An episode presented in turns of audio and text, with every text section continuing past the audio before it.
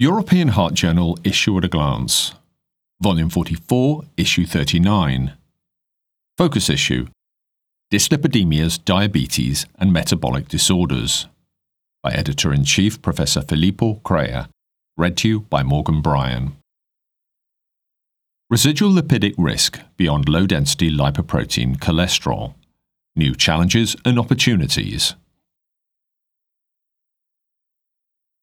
This focus issue on dyslipidemias, diabetes, and metabolic disorders contains the 2023 ESC Guidelines for the Management of Endocarditis, developed by the Task Force on the Management of Endocarditis of the European Society of Cardiology, or ESC, endorsed by the European Association for Cardiothoracic Surgery, or EACTS, and the European Association of Nuclear Medicine, or EANM, by Victoria Delgado and colleagues from the ESC Scientific Document Group from the Hospital University Germans Trias i Pujol in Badalona, Spain. Infective endocarditis, or IE, is a major public health challenge. In 2019, the estimated incidence of IE was 13.8 cases per 100,000 subjects per year and IE accounted for 66,300 deaths worldwide. Due to the associated high morbidity and mortality, 1,723.59 disability adjusted life years, and 0.87 death cases per 100,000 population, respectively, identification of the best preventative strategies has been the focus of research. Since the publication of the 2015 ESC Guidelines for the Management of Infective Endocarditis, important new data has been published mandating an update of recommendations. This issue continues with a focus on dyslipidemias, diabetes, and metabolic disorders, starting with the 2023 ESC Guidelines for the Management of Cardiovascular Disease in Patients with Diabetes developed by the Task Force on the Management of Cardiovascular Disease in Patients with Diabetes of the European Society of Cardiology, ESC, by Nikolaus Marx and colleagues from the ESC Scientific Document Group, from RWTH Aachen University in Germany.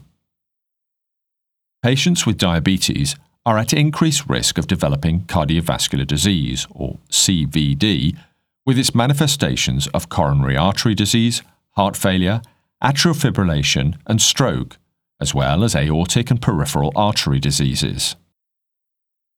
In addition, diabetes is a major risk factor for developing chronic kidney disease, which is associated with developing CVD. The combination of diabetes with these cardiorenal comorbidities enhances the risk not only for CVD but also for all cause mortality. These European Society of Cardiology guidelines on the management of cardiovascular disease in patients with diabetes are designed to guide prevention and management of the manifestations of CVD in patients with diabetes based on data published up to the end of January 2023.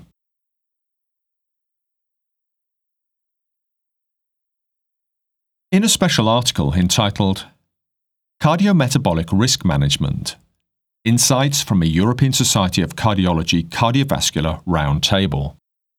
Francesco Cosentino and colleagues from the Karolinska Institutet and Karolinska University Hospital in Stockholm, Sweden, note that metabolic comorbidities are common in patients with cardiorenal disease. They can cause atherosclerotic cardiovascular disease, or ASCVD, speed progression, and adversely affect prognosis.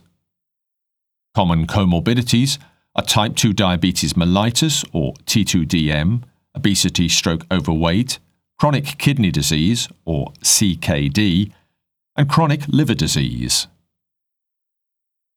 The cardiovascular system, kidneys, and liver are linked to many of the same risk factors, e.g., dyslipidemia, hypertension, tobacco use, diabetes, and central stroke truncal obesity and shared metabolic and functional abnormalities lead to damage throughout these organs via overlapping pathophysiological pathways. The high rates of these comorbidities highlight the need to improve recognition and treatment of ASCVD in patients with obesity, insulin resistance or T2DM, chronic liver disease, and CKD, and equally to improve recognition and treatment of these diseases in patients with ASCVD. Strategies to prevent and manage cardiometabolic diseases include lifestyle modification, pharmacotherapy, and surgery.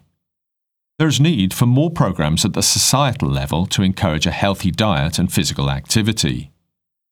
Many pharmacotherapies offer mechanism based approaches that can target multiple pathophysiological pathways across diseases. These include sodium glucose cotransporter 2 inhibitors, glucagon like peptide 1 receptor agonists, selective mineralocorticoid receptor antagonists, and combined glucose dependent insulinotropic peptide, glucagon like peptide 1 receptor agonist. Non surgical and surgical weight loss strategies can improve cardiometabolic disorders in individuals living with obesity. New biomarkers under investigation may help in the early identification of individuals at risk and reveal new treatment targets.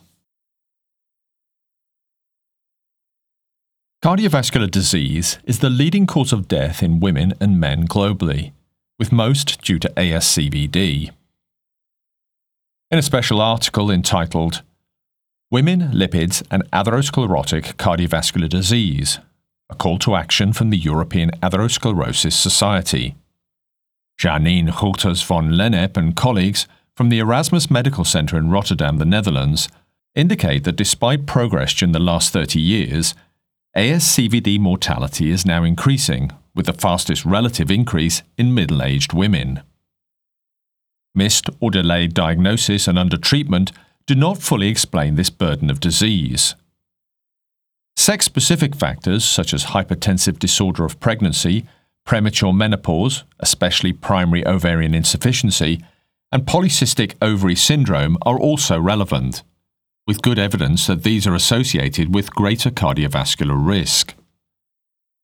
This position statement from the European Atherosclerosis Society focuses on these factors, as well as sex specific effects on lipids, including lipoprotein A, over the life course in women, which impact ASCVD risk. Women are also disproportionately impacted, in relative terms, by diabetes, chronic kidney disease, and autoimmune inflammatory disease. All these effects are compounded by socio-cultural components related to gender.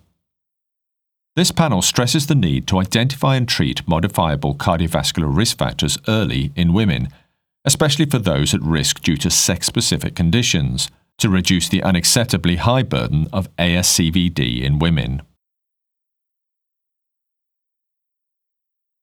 It's unclear whether higher triglyceride metabolism per se contributes to mortality separate from elevated triglyceride rich lipoproteins and body mass index. In a clinical research article entitled From Plasma Triglycerides to Triglyceride Metabolism Effects on Mortality in the Copenhagen General Population Study, Mia Johansson and colleagues from the Copenhagen University Hospital in Denmark tested the hypotheses that higher triglyceride metabolism, measured as higher plasma glycerol and beta hydroxybutyrate, is associated with increased all cause cardiovascular cancer and other mortality. This study included 30,000 individuals nested within 109,751 individuals from the Copenhagen General Population Study.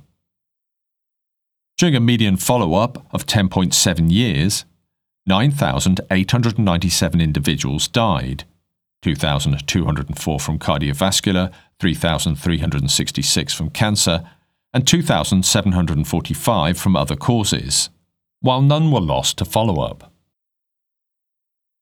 In individuals with glycerol greater than 80 micromoles per litre, highest fourth, versus individuals with glycerol less than 52 micromoles per litre, lowest fourth, the multivariable adjusted hazard ratio, or HR, for all cause mortality was 1.31. In individuals with beta hydroxybutyrate greater than 154 micromoles per litre, highest fourth, versus individuals with beta hydroxybutyrate less than 91 micromoles per litre, lowest fourth, the multivariable adjusted HR for all cause mortality was 1.18. Corresponding values for higher plasma glycerol and beta hydroxybutyrate were 1.37 and 1.18 for cardiovascular mortality, 1.24 and 1.16 for cancer mortality, and 1.45 and 1.23 for other mortality, respectively. Results were robust to exclusion of first years of follow up, to stratification for covariates including plasma triglycerides and body mass index, and to further adjustments. The authors conclude that their study indicated an increased risk of all cause cardiovascular cancer and other mortality with higher triglyceride metabolism. This was not explained by higher plasma triglycerides and body mass index. The contribution is accompanied by an editorial by Lale Tokgozoglu and colleagues from the Hacettepe University Medical Faculty in Istanbul, Turkey. The authors deduce that many alternative explanations exist for the correlations described by the authors, the increased TG turnover being one possibility. However, until a direct physiological study demonstrates that individuals with elevated glycerol and beta hydroxybutyrate have increased catabolism of plasma lipoproteins stroke TGs, the jury is still out and the enigma of the effects of TG related molecules on morbidity and mortality continues. The strength of the relationship of triglyceride rich lipoproteins, or TRLs, with risk of coronary heart disease, or CHD, compared with low density lipoprotein, or LDL, has yet to be resolved. In a clinical research article entitled Triglyceride Rich Lipoprotein Remnants, Low Density Lipoproteins, and Risk of Coronary Heart Disease, a UK Biobank study. Elias Bjornsson and colleagues from the University of Gothenburg in Sweden identified single nucleotide polymorphisms, or SNPs, associated with TRL remnant cholesterol, or TRL stroke remnant C, and LDL cholesterol, or LDLC, in the UK biobank population. In a multivariable Mendelian randomization analysis, TRL stroke remnant C was strongly and independently associated with coronary heart disease in a model adjusted for apolipoprotein B, or ApoB. Likewise, in a multivariable model, TRL stroke remnant C and LDLC also exhibited independent associations with coronary heart disease with odds ratio per 1 millimole per litre higher cholesterol of 2.59 and 1.37 respectively. To examine the per particle atherogenicity of TRL remnants and LDL, SNPs were categorized into two clusters with differing effects on TRL remnant C and LDL-C. Cluster 1 contained SNPs in genes related to receptor mediated lipoprotein removal that affected LDL-C more than TRL stroke remnant C, whereas cluster 2 contained SNPs in genes related to lipolysis that had a much greater effect on TRL stroke remnant C. The coronary heart disease odds ratio per standard deviation higher ApoB for cluster 2, with the higher TRL stroke remnant to LDL ratio, was 1.76, which was significantly greater than the coronary heart disease odds ratio per standard deviation higher ApoB in cluster 1, 1.33. A concordant result was obtained by using polygenic scores for each cluster to relate ApoB to coronary heart disease risk. The authors conclude that the distinct SNP clusters appear to impact differentially on remnant particles and LDL. These findings are consistent with TRL stroke remnants having a substantially greater atherogenicity per particle than LDL. The manuscript is accompanied by an editorial by Anne Tybjærg-Hansen and colleagues from the Copenhagen University Hospital Rigshospitalet in Denmark. The authors draw the conclusion that the extremely well thought through and conducted study by Bjornsson et al., together with previous literature, implies that future studies aiming at reducing ASCVD by lowering TRLs should reduce TRL stroke remnant C, non HDLC, and ApoB. Further, per particle reduction, the beneficial effect will probably be greater for TRL stroke remnants than LDL, most probably because TRL stroke remnants per particle carry substantially more cholesterol than LDL. The issue is also complemented by a discussion forum contribution. In a commentary entitled The Fiction of the Obesity Paradox, Maya Guglin from the Indiana University School of Medicine in Indiana, USA, comments on the recent publication Anthropometric Measures and Adverse Outcomes in Heart Failure with Reduced Ejection Fraction Revisiting the Obesity Paradox by Jawad Butt from the University of Glasgow and colleagues. The editors hope that this issue of the European Heart Journal will be of interest to its listeners.